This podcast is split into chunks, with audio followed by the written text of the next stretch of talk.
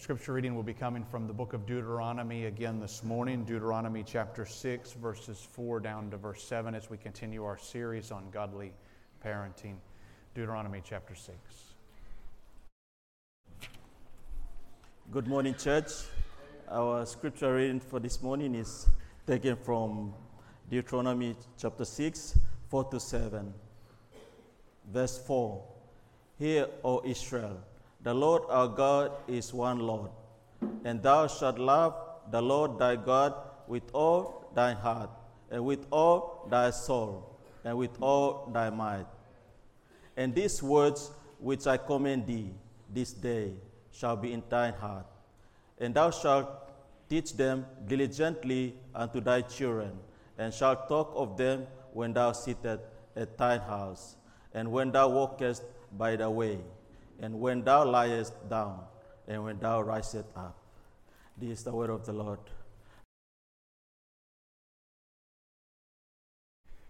If you have your Bibles this morning, we're going to be in the book of Deuteronomy, chapter 6, and then also I do plan to visit Ephesians 6 as well as 2 Samuel 23.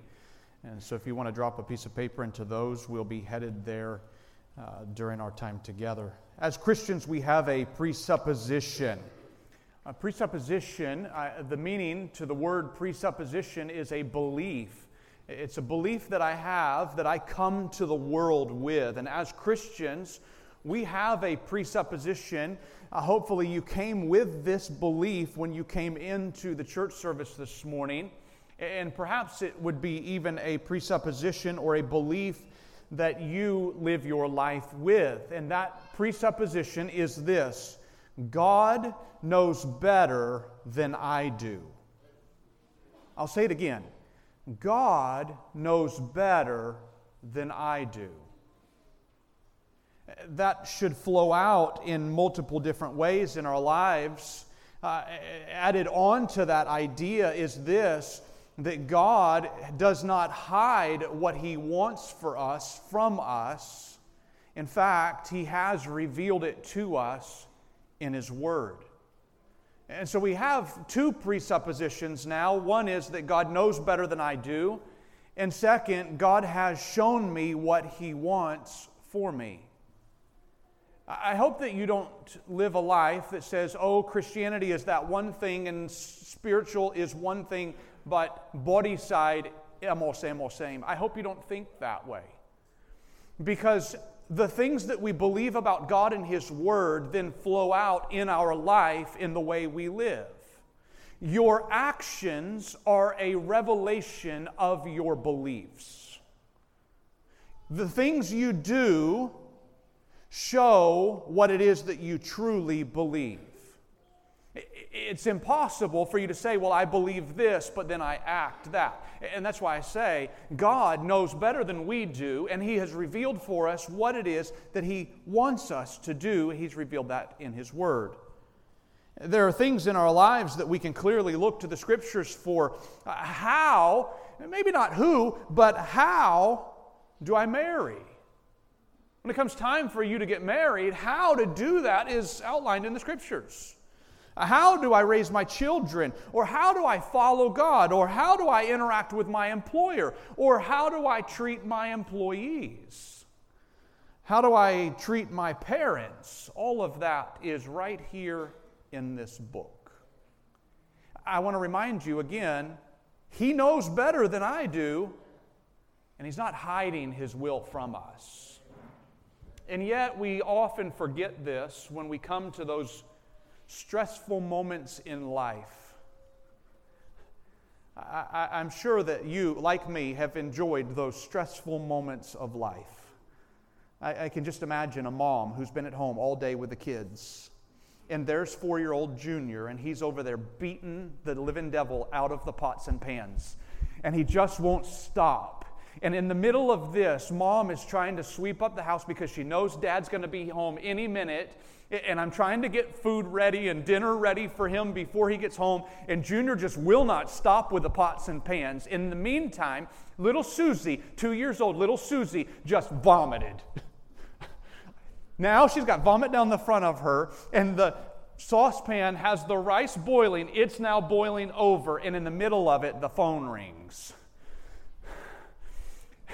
So many things in this stressful moment of your life as Johnny, and you, just, you pull the phone out and you look, and yes, I have to take this call. Johnny, shut up! Hello, and may the Lord bless your day. Grabbing any rag you can find to wipe up the vomit. Just turn off the rice. And everybody knows we all like burned rice better anyway, so just let it happen. These are the stressful moments of our life. And can't we all use a reminder that God has allowed those stressful moments in our lives for our growth and our sanctification? But oh, how we forget these things right in the middle of it. The way we act and the way that we go about our life, the actions that we do come out of the beliefs that are in our heart.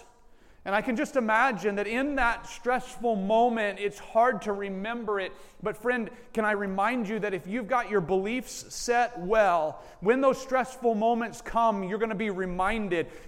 Johnny's beating on the pots, and we're going to talk about this in a few minutes. Johnny's beating on the pots, but God's got that moment for Johnny and for you. This is important for us to remember that God's using life in Deuteronomy 6 and verse 7, you're going to be doing this, teach them while you go through life. It's not, I'm going to send my kids off to Sunday school so that they'll learn how to obey God. No, God has given that responsibility to you. Teach them when you are walking in the way, and when you are sitting at the house, and when you are going to bed, and when you're rising up. This is a day to day in the stressful, hectic moments of Johnny, would you stop with the pots and pans? And your sister just vomited, and I, I need to take this phone call, and what are we going to do about the food? You see, God's allowed those things to come up in life because He's helping you. And, and it's good for us to remember these things. I said this over the last two weeks that God is giving us things in His Word to help us with training our children and raising up our children, and we can boil them down to two. We need to teach our children two things teach our children to know God and teach our children to obey God. Teach our children to know God and to obey God. I'm very thankful. Last week, Charlie shared this out on his uh, social media, and I, and I, as just kind of a bystander, I just watched as the comments and the threads came in. And some people wanted to add in a third thing and a fourth thing, and one actually really made a lot of sense. It was we need to make God known also, and, and I would say, yeah, that sounds right, but the issue is that's also under obey God because God said to make Him known to the nations. And so we need to teach our children to know God and teach them to obey God. And those other things that happen because of what we've learned from His Word, the commandments to do, fall under this idea of obeying God. God has told us how we're supposed to live. You're there in Deuteronomy 6. Let me read verses 4 down to verse 7 again. I want us to hear that God is using the words for command. Verse number 4. Hear, O Israel, the Lord our God is one Lord, and thou shalt love the Lord thy God with all thine heart, and with all thy soul, and with all thy might. And these words which I command thee this day shall be in thine heart. Thou shalt teach them diligently unto thy children, shalt talk of them when thou sittest in thine house, and when thou walkest by the way, and when thou liest down, and when thou risest up. And so God's telling us teach your children. Teach them to know God and teach them to obey God. Over the last two weeks, we've looked at teach them to know God. Teach them to know God by understanding grace. Oh, how our children need to understand what grace is. Grace comes from the throne of God and flows through the cross of Calvary into our lives. And then we should be teaching our children what grace is. And then also, I spoke last week about teaching our children to know God by understanding their purpose. Why is it that God created them? What's the whole meaning of life? We have been created to glorify God. We are to bring glory to God with our lives, and our children need to understand their purpose. And then today, I'd like for us to focus on teaching our children to know God by obeying, uh, sorry, teach our children to obey God by obeying you. Sometimes we think God is good and God is all knowing and God lets us do what we want. That's not how it works. He would be unloving if He just allowed you to do whatever you wanted to do. That would be unloving. You see, boundaries are put in our lives for our protection. I think back years ago, I heard my friend Mark tell this story. Mark grew up in Alaska. And if you know anything about Alaska, it's very cold. They get a lot of snow and ice there. There's also a lot of natural predators in Alaska. Think polar bears, giant eagles uh, that will swoop down and kill anything smaller than them. Alaska is a dangerous place. And yet, Mark's family, his mom, got a little Chihuahua dog. Chihuahua dogs come from Mexico, they are not meant to be in Alaska. Uh, and so, for the protection of the little Chihuahua dog, I don't remember what the dog's name was, but for the protection of the little dog, uh, they had to keep the dog inside the house. The dog lived inside the house. But there was one thing that that dog wanted over everything in the whole world that little dog wanted the outside. Keep in mind that the outside is filled with lots of things that can destroy the life of a little Chihuahua dog namely snow. A Chihuahua's feet are little tiny, dainty little feet. They don't have any extra padding or hair or anything. Their feet will freeze when they get out in the snow. The eagles are on the sides watching for little Chihuahua dogs to come outside for lunch. And every time someone would go to the door, that little dog would run to the door and be, I want to go outside, I want to go outside. And everyone that went through the door had to be told, don't let the dog out. I can just think to myself what a headache that was for their family. And he said one day that it happened, the door opened and the dog made it outside, and the dog just ran across the yard. And the, he said, in the dog's mind, he must have been saying, I'm free, I'm free, I'm free.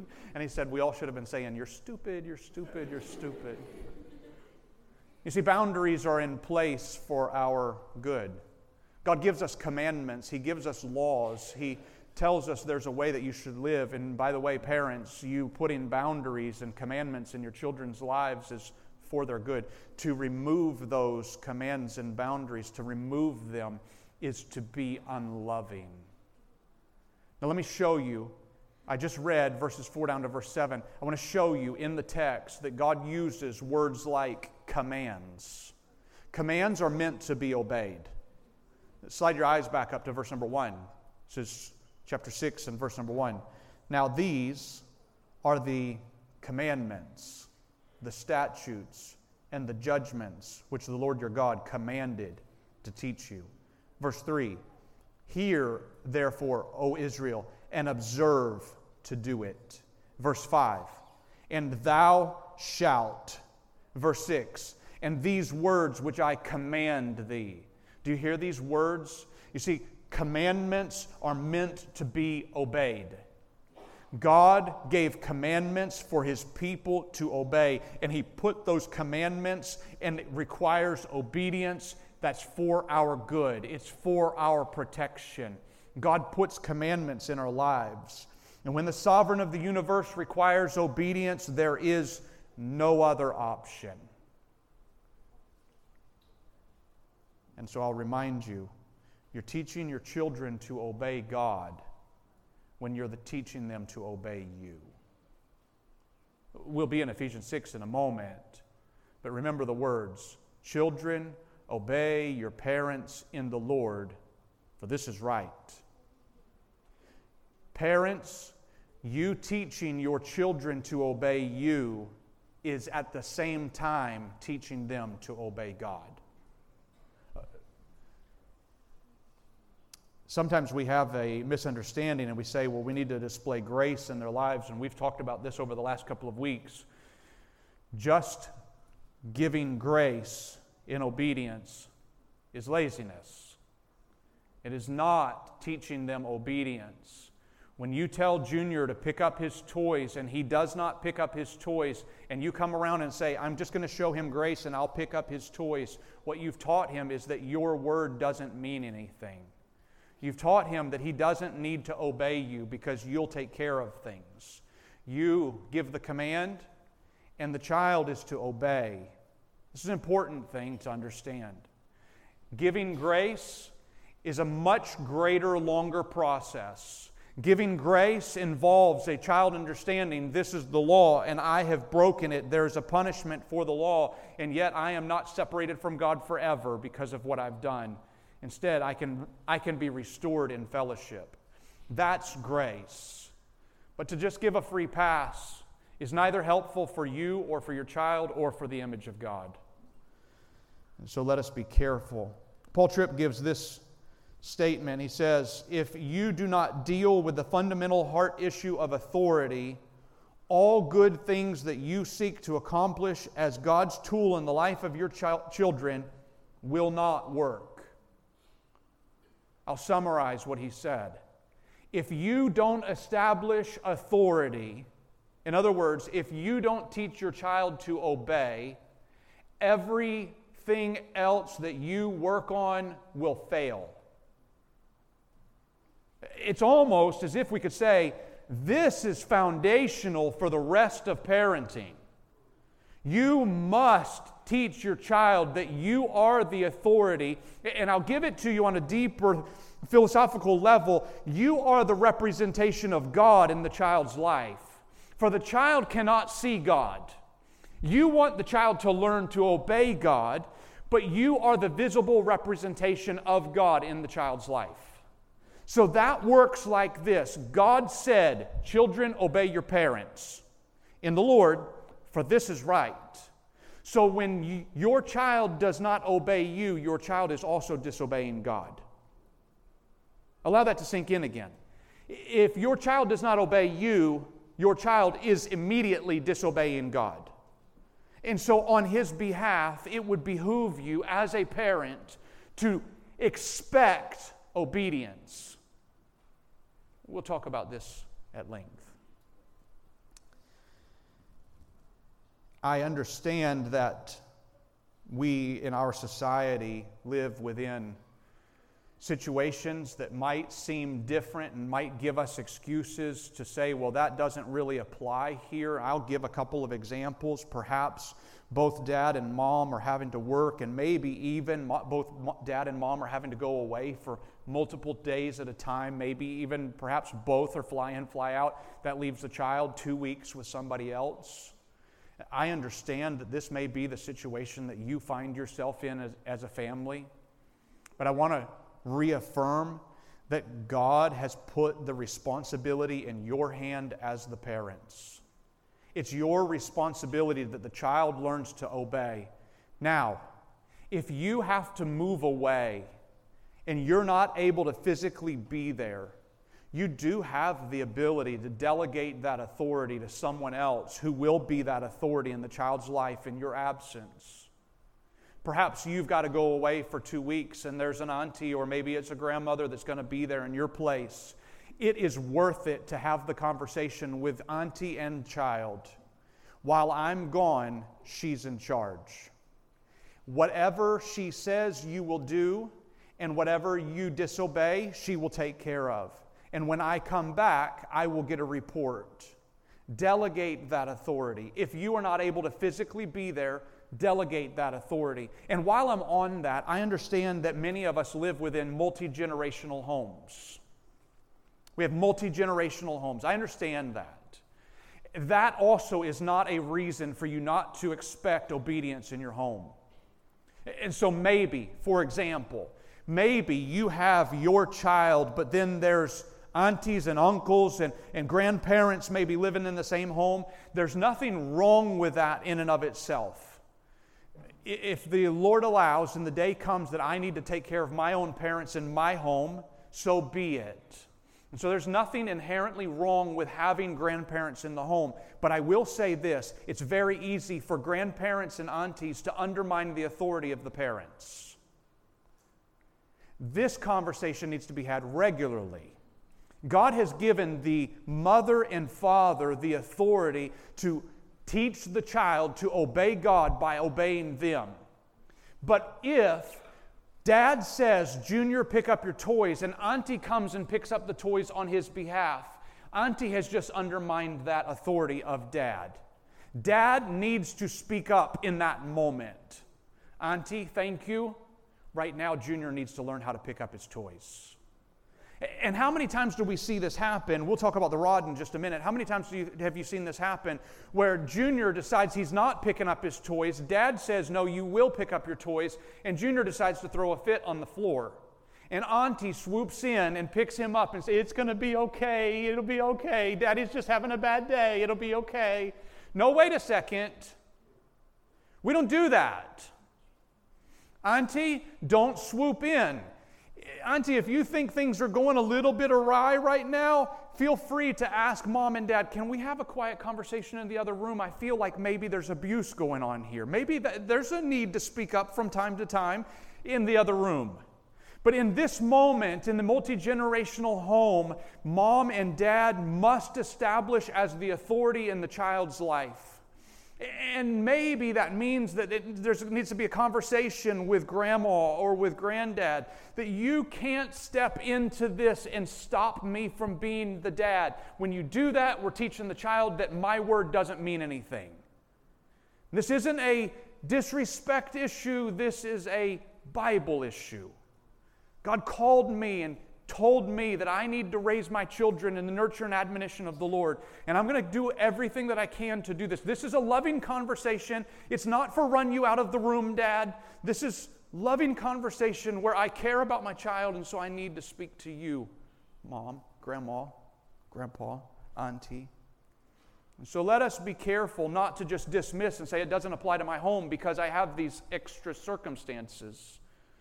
Extra circumstances just means that you need to take extra steps to make it happen. God has put this responsibility in our hands, parents. Teach your children to obey God by obeying you. You might ask, well, how do I do this? How do I teach the children to obey? Let me give you a thought here. This comes from 1 Samuel chapter 15 and verse 23. Rebellion is as the sin, sin of witchcraft, and stubbornness is as iniquity and idolatry. I go out on a limb here this morning and say, I doubt any single one of us would want our child to be associated with anything that looks like witchcraft. And yet, if we are not teaching our children to obey, we're allowing them to hang out in a category where we don't want them. Rebellion is as the sin of witchcraft, stubbornness as iniquity and idolatry. So let us take these commands and hold on to them. Deuteronomy 5. You're at 6. Slide back a page. I want to show you chapter 5 and verse number 16. Deuteronomy chapter 5 and verse 16 Honor thy father and thy mother as the Lord thy God has commanded thee, that thy days may be prolonged and that it may be well with thee in the land which the Lord thy God hath given thee. Uh, so, this is from the law. And you might remember, we've said this in previous weeks, that the book of Deuteronomy is the second time that the law was given. Exodus 20 was the first time, Deuteronomy 5 is the second time. This is the time where Moses, as an old man, has gathered all the nation of Israel together, and now he rehearses to them. The first four chapters, he told them these are the things that God has done in our wandering through the wilderness. Chapter 5, this is the things that, these are the things that God has commanded to us. And we came here to Deuteronomy 5 and verse 16, and he says, one of those commands, honor your father and mother as the Lord thy God has commanded you, that, and so here's the promise that your days may be prolonged and that it may go well with thee in the land that the Lord has given you.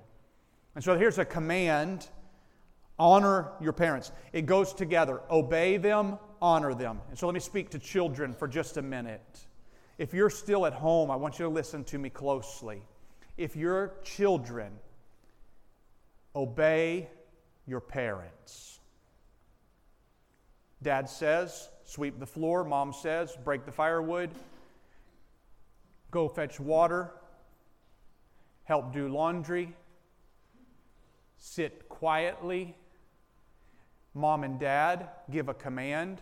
Children are to obey. Second to that is also a statement honor your father and mother. Honor looks like this Dad said, do it. I'm going to do it, and I'm going to do it cheerfully. How many times have you ever seen mom and dad say to a child, I want you to sit there and be quiet? And they will sit there and they know if I get up, I'm going to get whipped. But I'm not happy about this. The old saying, I'm sitting down on the outside, but I'm standing up on the inside. That's not honoring. We've been called to honor our parents. And I might make mention of this to those of us that are grown. That honor your parents doesn't end when you leave the house. Honor your parents. This command is repeated in the New Testament. So come over to Ephesians chapter 6 with me. Ephesians chapter 6. Now, where it finds itself here in Ephesians 6 is unique. I think it's worth pointing out. The Apostle Paul wrote this book, Ephesians, to the believers at Ephesus by the time he writes, he had started the church, he had pastored the church, he's now left, he's writing back to the church. There's a really good chance that Timothy is pastoring the church when he writes. And the things that he writes to the church, first three chapters, are this is who you are in Christ. You have been made alive in Christ. And then chapters four, five, and six, this is how you live your life. And he talks about things like this is the way you live with your employers and uh, with your employee. This is how you live your life according in good walking, standing with the government. At the end of chapter 5, this is how husbands and wives are to relate with each other. And then he comes to chapter 6 and he talks about children with their parents. And what he's going to do here in Ephesians chapter 6 is he's going to repeat Deuteronomy 5. Let me show it to you. Here's Ephesians 6 and verse 1. Children, Obey your parents in the Lord, for this is right. Honor thy father and mother, which is the first commandment with promise. You count down through those Old, Old Testament commandments, and you won't find any promises until you get this one. The first one with a promise, and the promise was if you honor your parents, in general, you're going to live a long life. Honor your parents. That, verse 3, that it may be well with thee, and that thou mayest live long on the earth. And so children are to obey and they're to honor. And parents, listen closely, when they don't obey, they're rebelling against God. That's why I say, teach our children to obey God by obeying you. And so you might say something like, Junior, go help your sister with the laundry. And he decides that he's going to sit down on the floor and throw a fit about this. Nobody's going to tell him what to do in folding laundry and helping his sister. Of course, that's not in his mind. He doesn't want anything to do with his sister. And the most important thing in all of the world in that one moment is his heart. The laundry's not important. The rest of your schedule for the day is not important. Junior's heart is what's important. And yet, Junior doesn't realize that. All he cares about is somebody's telling me what to do. How is that? And he's exhibiting the rebellion that's in his heart. Here's Proverbs 22. Proverbs 22, verse 15. Foolishness is bound in the heart of a child, but the rod of correction will drive it far from him. Foolishness is bound in the heart of a child, but the rod of correction will drive it far from him. And I know what some of you are thinking. Some of you might say, but Pastor, the rod, that's old fashioned. Modern science tells us that there's different ways, and if you use a, a switch and you spank your child, well, then that's, uh, that's going to mess up their psyche. And I think, to, I think to myself, I wonder how much other things of the scriptures should we toss out since we don't agree with them. Because if you don't agree with that part, then we, maybe we should toss out some other parts. If the scripture says that the rod of correction will drive it far from him, well, then maybe, perhaps some people are using the rod improperly. You see, there's a proper way to use it. You realize that just a couple of quick swats across the rear end will get a child's attention very quickly. very quickly. There's no place for taking a rod and smacking the child across the head. Absolutely not. That's abuse. There's no space for using the rod in anger. You get your belt or you get the stick. My parents would make us go and cut. I told you this a few weeks ago. Make us go and cut a stick about that big around and about that long. Make us cut that from the tree in the front yard. You didn't bring back the wrong size, that's for certain. You're going to have to go back second round. You don't want to go second round. Second round brings extra swats. Three swats, four swats will get a child's attention very quickly. And it doesn't need to be across their back or across their legs, just a couple of swats right across the place where God created you. And that'll do the job. It will get your attention. And in that moment, it's a moment to get the child's attention. But what it does is it shows the child there's a punishment for your sin. You don't swat the kid and walk away. We're trying to teach grace here. There's law that got broken, brings punishment. On the backside of punishment is grace and growth.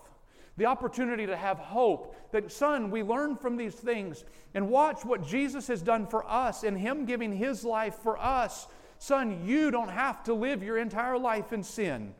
You can have freedom from it. And teaching our children what grace actually means will go a long way, but it has to be done with the right tool.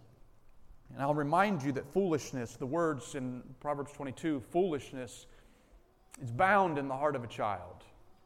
And it doesn't take long to see foolishness in a child's heart. As an infant, a child, you try to lay that little child down, six months old, and you put little Junior down. You're going to lay him down to sleep. Maybe you put him in the belum, or maybe you laid him on his mattress, and you put him down, and you put him down ever so quietly, and then you slide your hand out. Lights are off in the room. Everybody knows, don't make a sound.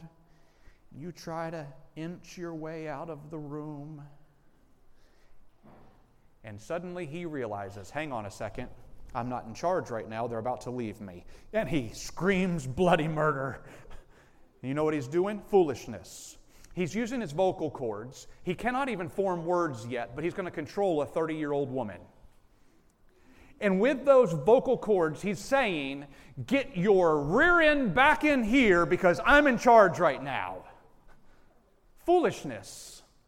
Or you see it with a two year old. A two year old has just learned how, recently learned how to walk, and, and he's waddling along, and there he is. He's headed to the fire. He can't balance himself. His belly is way out of proportion. His head is too big for his body. His bum bum is sliding off, and he's waddling towards the fire. And he's reaching out to put his hand on that hot saucepan. You know better than he does. He doesn't have a clue. And he's reaching out to grab the saucepan, and you put your hand out to move his hand back away. No, don't do that, Junior. And you know what he does? Swat your hand. Meh, meh, meh. Foolishness. It's bound in the heart of a child. I remember when one of our daughters, and I won't tell you which one, I know which one, but I remember which, when, when one of our daughters was about two years old. Uh, Becky and I lived uh, quite a distance away from my parents. Dad was pastoring in Kentucky at the time. And we drove to Kentucky to visit my parents. Dad was the pastor, my mom's there. Uh, we, we come into the house after a church service in the evening. We come into the house, and, and I don't know why, but that daughter opened up an umbrella in the house. It's a silly thing that kids do, big deal. She opened the umbrella, and when she opened the umbrella, it hit my mom. In that moment, we're going to have a quick lesson. Sweetie, we don't open umbrellas in the house, okay? Let's close the umbrella. Everything's fine. All right, now you need to tell grandma you're sorry for hitting her with the umbrella. She looked at me and went, Remember what I said? Foolishness is bound in the heart of a child. Sweetie, I'm going to give you one opportunity. You tell grandma you're sorry. Well, sorry, grandma. This is going to be a learning moment because right now the most important thing in this entire room is her heart. And so we made a little walk down the hallway. We went to the bathroom. We walked in the bathroom, three little swats across the bum. You need to learn there's payment for sin. She cried, of course, and I'll tell you, those three swats, anybody could have taken them, but she cried because she's now embarrassed in front of dad that she's had three swats. And we walk back out and we go back to the kitchen, and there's my mom. My mom's standing there, and she, my mom's ready to go. It's okay, just forget about it. And I, no, no, no, no, mom. This is a moment. Sweetie, you're going to tell grandma that you're sorry. Are you kidding me? Back to the bathroom. This happened four times. Finally, we're in the bathroom. What are you going to say to grandma when we get back out there? I'm sorry. Okay, let's go do it. We walk back out. There's my mom. My mom is like, Come on, child. And, all right, what are you going to say to grandma? We've been four times already, and she said that she's going to do it in the bathroom. Now, look, come on. And in this time, my mom is crying, I'm choking up, and as I'm walking down the hall back to the bathroom, guess what she does? I'm sorry, Grandma, I'm sorry, Grandma, I'm sorry, Grandma, I'm sorry, Grandma. It's too late. You see, delayed obedience is disobedience. Hear that well. Delayed obedience is disobedience. Jesus talked about that in a parable in the New Testament. He said, A father told his sons, Go out into the field, and one of them stayed back and decided not to go, but later in the day he went out. Delayed obedience is disobedience. Now we're back in the bathroom again. Swat again. Would you believe it took two more times? At the end of that evening, my daughter's heart had been reshaped. You say you might have damaged her psyche. Friend, you know what happened? My daughter realized that it's important for her to obey her father. I'm teaching my child to obey God by teaching her to obey me. And guys, lest you think, oh, Matt's got it all figured out. I know my whole laundry list, and I'm sure there are other things that I got completely wrong. But it's oh so important to teach our children to obey us. And it happens at six years old, foolishness bound in their heart. Six years old refuses to go to school. 12 years old refuses to put down the video game so that he can come for dinner. 16 years old, he refuses to come home on time. All of them displays of foolishness in their heart. God's commanded us as parents teach them to obey us. It's important for their good. So, what does this look like? And I want to spend the rest of our time together. Look over to 2 Samuel 23. What's this look like? While you're turning there to 2 Samuel, I want to give you a little tip. It's much easier to teach them when they're one year old and two year old to obey. It's much easier to teach them then than it is to teach them at 15. If a child makes it to 15 and has never had to obey you before, there's a really good chance that that child has built up a massive kingdom within himself. Those are Paul Tripp's words. He's got his own kingdom of one, and he's put his army on alert. Anybody that comes against him, he'll fight back. And is there any question that we have problems within our society? As many children have not been taught to obey their parents. 2 Samuel chapter 23, the first four verses give us David's dying words. And you remember King David, beloved king of Israel. We've spoken about him over the last couple of weeks. These are David's dying words. And I want to answer the question how do I lead my children? I'm going to see this in these verses. Let me read verses 1 and 2, and it just kind of outlines what's to come. These be the last words of David. David, the son of Jesse, said, and the man who was raised up on high and anointed of the God of, uh, God of Jacob, the sweet psalmist of Israel, said, The Spirit of the Lord spake by me, and his word was in my tongue. So he's leading up to tell us what God said. It's coming in verse 3. But he's saying, I've had the privilege, the son of Jacob, the king of Israel, the beloved psalmist of the Lord, I've had the privilege of speaking God's words. And he said, What I'm about to say is from the Lord. So watch what he says in verse 3. The God of Israel said, The rock of Israel spake to me. Here it is. He that rules over men must be just, ruling in the fear of God. And he shall be as the light of the morning when the sun rises, even a morning without clouds, as the tender grass springeth out of the earth by clear shining after rain. So he says, How do you lead? What's a leader look like? He says it in verse 3 He that rules over men. So let me just take that statement and remind you if you're a parent and you're demanding obedience from your children, you know what you're doing? You're leading them, you're showing them that you're the authority. You are ruling over them. And so, what should a ruler or a leader look like? And if you're going to be a good parent, what should it look like? And the first one is there in verse 3 He will be just. What's it look like to be a godly parent? What's it look like to do this well, lead well? You've got to be just. And the word just, you can hear it within the root of justice.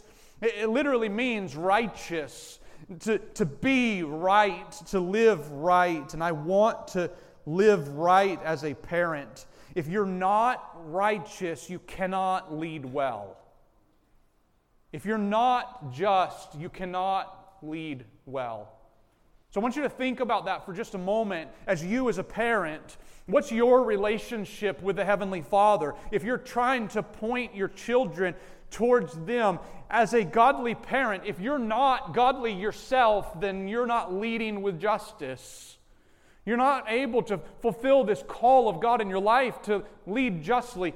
You aren't doing it yourself. How can you ever model it? You can't say to your son, Son, don't do as I do, but do as I say. That doesn't work. I had a friend when I was growing up. We went to school together from the time we were in uh, kindy all the way to grade 12. We were in class together. And I remember one day we were about grade six, and, and I, and I caught him smoking. I mean, uh, little ones, listen, don't listen right now. Of all the things in the world, come on. And I, I, caught him, he's smoking, he's grade six, and, and we're both grade six together. And I remember asking him, Buddy, why are you doing this? And that's back in the day when we didn't really pay attention to lung cancer and all that stuff. This was just uh, a nasty habit. Why are you doing this? He said, You know, my parents, they tell me not to do it, but I know they do it. I see my dad sometimes he sneaks and then he smokes. I've seen my mom she sneaks and she smokes and they always th- they think I don't know, but I know, I know, I've seen them do it. And so they tell me not to do it, but how can they tell me not to do something that they do? The kid's 12 years old and he's got life figured out. Be just. You can't ask your son to do something that you're not going to model yourself. And so, in teaching our children to do right, we've got to do it first. And then also, the, the idea of justice is, is there's going to be a level playing field within the home. And so, I can't treat one child different than the other children. I can't say, well, this one's my favorite son, so I'm going to do this, this, and this for that one. But those, eh, not so much. No, you don't get to have favorites. And while I'm talking about favorites, I know that our society, in such a beautiful picture, it, it, enjoys the, the wonderful thing of adoption. We do it so much within our society, and I'm so thankful for it. But listen to me well. There is no place within a home, if you've adopted a child, there is no place for that child to be treated as though he or she is the servant of the home. There's no place for that. There's no space for favoritism. Be just. I'm dad, and it doesn't matter whether you're my biological child or you're my adopted child. You are in my home, and I will treat you justly, and I will treat you with love and care, and I will take care of you just like I will take care of all of my other children. And even the one who disappoints you, and families, let's be honest, there are children that will grow up in your home, and it will feel like I've poured everything I've got into this one. What's going wrong? Listen, ultimately, that's between that child and God. If you've done everything that you're supposed to do, at some point you have to give it over to the Lord. But, friend, treat them justly. And by the way, there's several ways to not parent. Don't do it with abuse. I mentioned it earlier. You leave here and you take up the rod to spank your child and anger or you abuse your child with your words. That's wicked. There's no space for that. Verbal abuse has no place in a just parent's life, and you shouldn't be doing it impatiently. I've said it twice already in this sermon, and I hope that it'll ring true in your mind and it'll soak down into your soul. When Junior is showing disobedience, that becomes the most important moment of your day. If you let it go, what are you going to do? Address it tomorrow when he's forgotten? Or leave it until it gets bigger? This is the most important moment as God has allowed him to show his rebellion and the expression of his rebellion in this moment.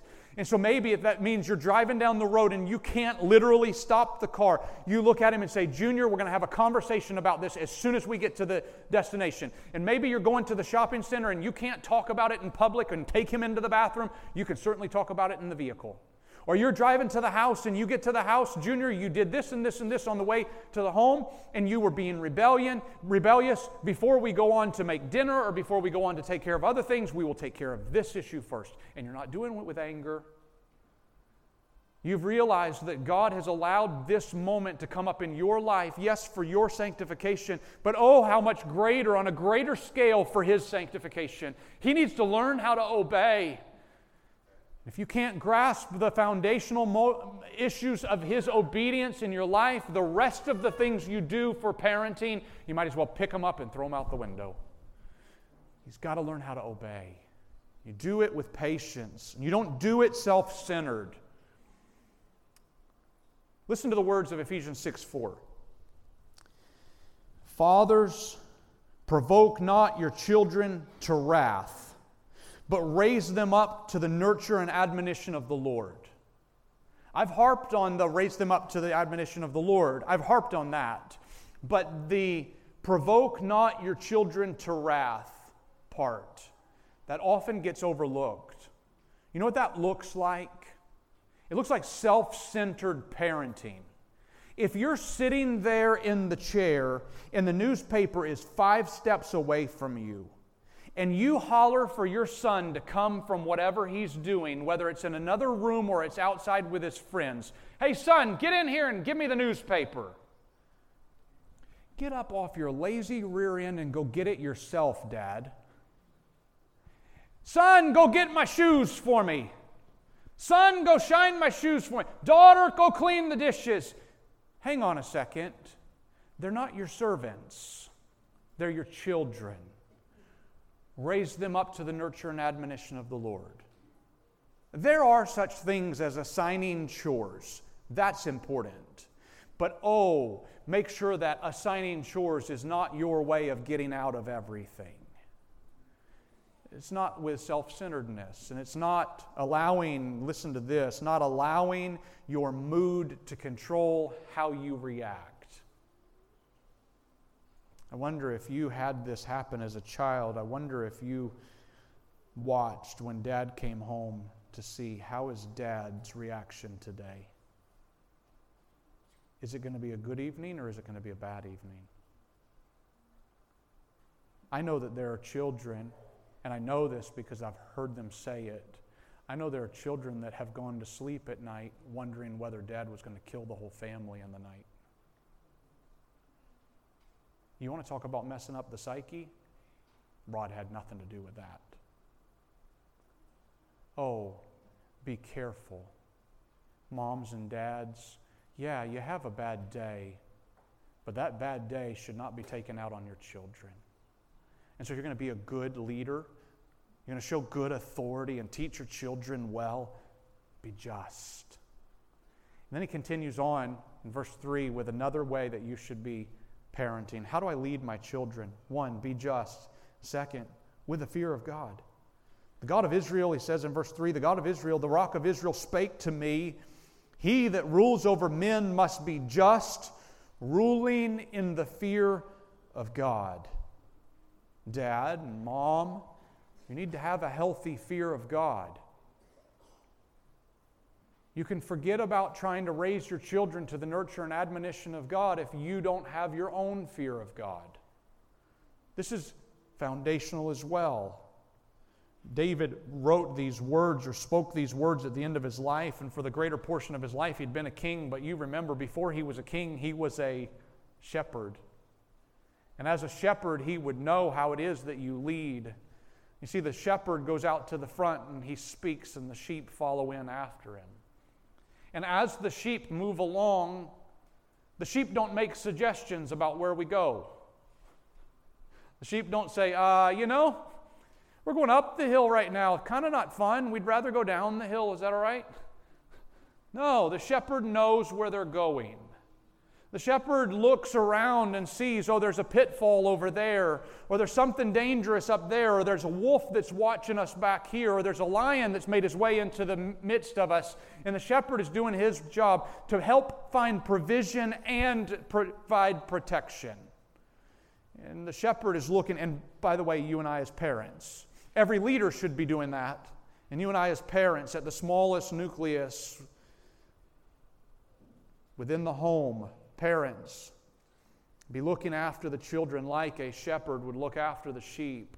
I know where we're supposed to go. I've got more experience, guys. At seven years old, I know that you think you've got it figured out, but I've got a lot more life experience than you do. And so follow me. And I'll tell you what we're supposed to do, and you obey. The shepherd or the parent is the one who is supposed to call the shots.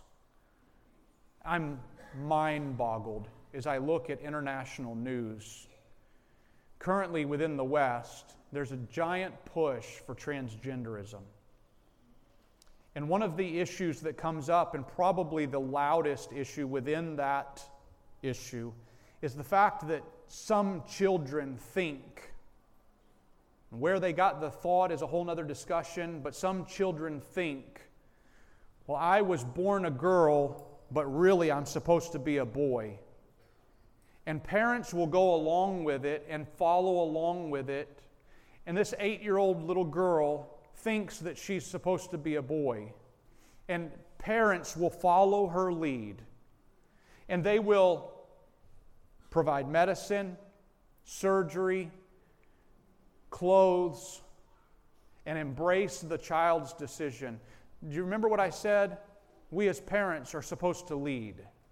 And we, within our society, will look at that and we'll say, oh, that's so foolish. But can I just bring that home for us for a moment? Because how many of us will allow an eight year old to tell us that he needs to have a cell phone? Or a 12 year old that she needs to have access to the internet because she wants to run her own YouTube channel, or he wants to be able to do research for school. And you and I know that they're one click away from the dark web. And just as silly as it is for an eight year old to tell his parents that, uh, for an eight year old to tell her parents that she should be a different gender, just as silly is for us to say, yes, okay, eight year old, 10 year old, 12 year old, you tell me how you want to run your life and I'll walk along with you. Absolutely not. God's le- left us as their leader. We call the shots. We need to teach our children to obey God by obeying us. I'll close with verse 4 because I think verse 4 gives us so much hope. Let me read verse 4. And he, that's the godly leader in our context, the godly parent, he shall be as the light of the morning when the sun rises, even a morning without clouds. As the tender grass springs out of the earth by clear shining after the rain he or she, mom, dad, lead with justice, lead with the fear of God. And what will you be like to that child? You will be like, not the sun rising. Look closely at the words. As the light of the morning when the sun rises, even a morning without clouds. That's 10 minutes ago, it was pitch black, dark outside. We didn't know what the day was going to bring. Is it going to be a rainy day? Is it going to be a cloudy day? Is it going to be a clear day? We have no idea. 10 minutes ago, it was pitch black, dark outside. And then the light of the morning began to come. And the light of the morning changes the entire sky. The sun has not risen yet, but the light of the morning changes the entire sky from black to some of the most beautiful blue colors that you can see in that early morning as the sun begins to rise and now hope fills the sky. And I love the one that he says, and you can look at the sky and there's not a single cloud in it. That's what a godly leader, a godly parent is like. And the other picture that he uses is that of a, a brand new shoot of grass after the rain has come. It was only a few weeks ago that it was dry, dry, dry, dry, dry here.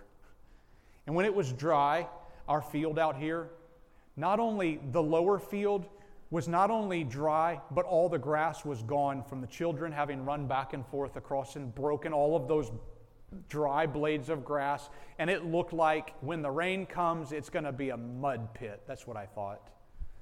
But you know what happened? The rain came, and it wasn't a mud pit. There was a whole bunch of shoots underneath the ground, and they all began to pop up. Those are a picture of godly parents who have put work in and put work in. They've been just, and there'll be days that are just absolutely pitch black. There'll be days that it's just dry and barren. But then one day, the light begins to arise within their soul, and the new shoot begins to sh- come forth. And I hear the echoes of Paul's words from Ephesians Children, obey your parents, honor your father and mother. Dads, raise them up to the nurture and admonition of the Lord. And I hear echoes of Deuteronomy 6. Teach these things Teach them diligently to your children when you're rising up and when you're sitting down, when you're walking by the way. So teach your children to obey God by obeying you. Heavenly Father, we thank you for the goodness that you've shown us. Thank you for sending your Son, the Lord Jesus, be a sacrifice on our behalf. Lord, thank you for the call that you've placed upon our lives to shepherd our children, to raise them up. I pray that we would do it justly and in the fear of God, not selfishly, not impatiently, but instead, Lord, I pray that we would be a rising light in their life, provide guidance for them. I pray that we would be faithful to you with the fear of God. Lord, I thank you for the grace that you've shown upon us. I pray we would take these things and apply them in our homes. In Jesus' name, amen.